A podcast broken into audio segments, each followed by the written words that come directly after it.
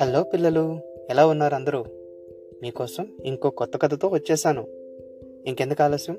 Survey జన సుఖనుభవంతో అనుకుంటూ మన కథలోకి వెళ్ళిపోదామా?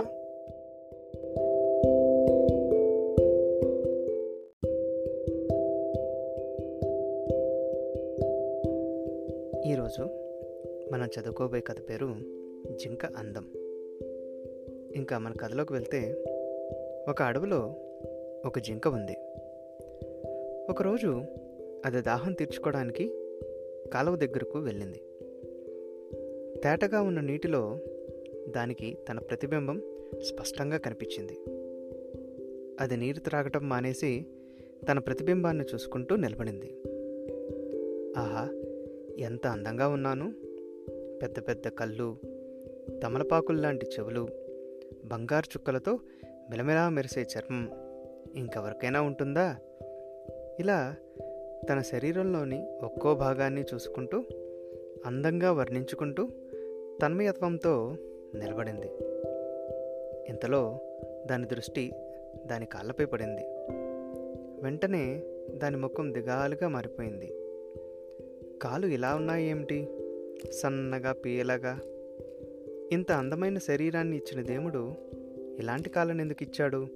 అని ఎంతో దిగులు పడింది అప్పటి వరకు ఎంతో ఆనందంగా ఉన్న జింక మనసులో బాధ ప్రవేశించింది. ఆ చిన్న లోపాలు కూడా లేకుండా ఉంటే ఎంతో బాగుండును కదా? అనిపించింది దానికి. ఇంతలో ఏదో ప్రమాదం రాబోతున్నట్లు పసిగట్టింది. ఎవరో వేటగాడు రహస్యంగా చెట్టు దాపులో ఉన్నట్లు దాని మనస్సు హెచ్చరించింది.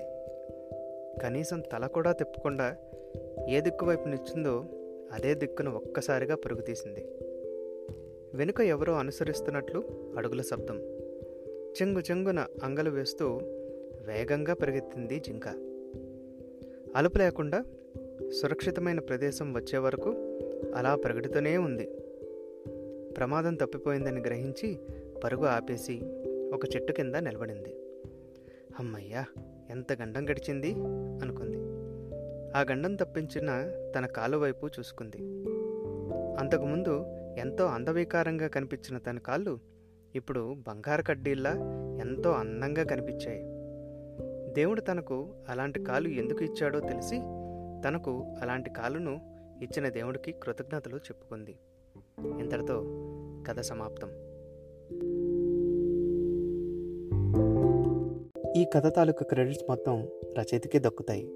చిన్నపాటి మార్పులతో పిల్లలకు అర్థమయ్యే విధంగా నేను చదువు వినిపిస్తున్నాను. మళ్ళీ వచ్చే ఎపిసోడ్లో కలుద్దామా? అంతవరకు సర్వేజన సుఖనుభవంతో.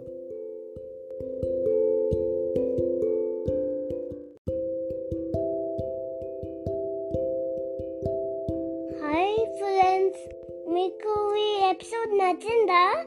నచ్చితే సబ్స్క్రైబ్ చేయండి. ఇంకా బోర్డు కొత్త కథలు చెప్తారు. మరి కొత్త కథతోని కలుదామా అంతవరకు బా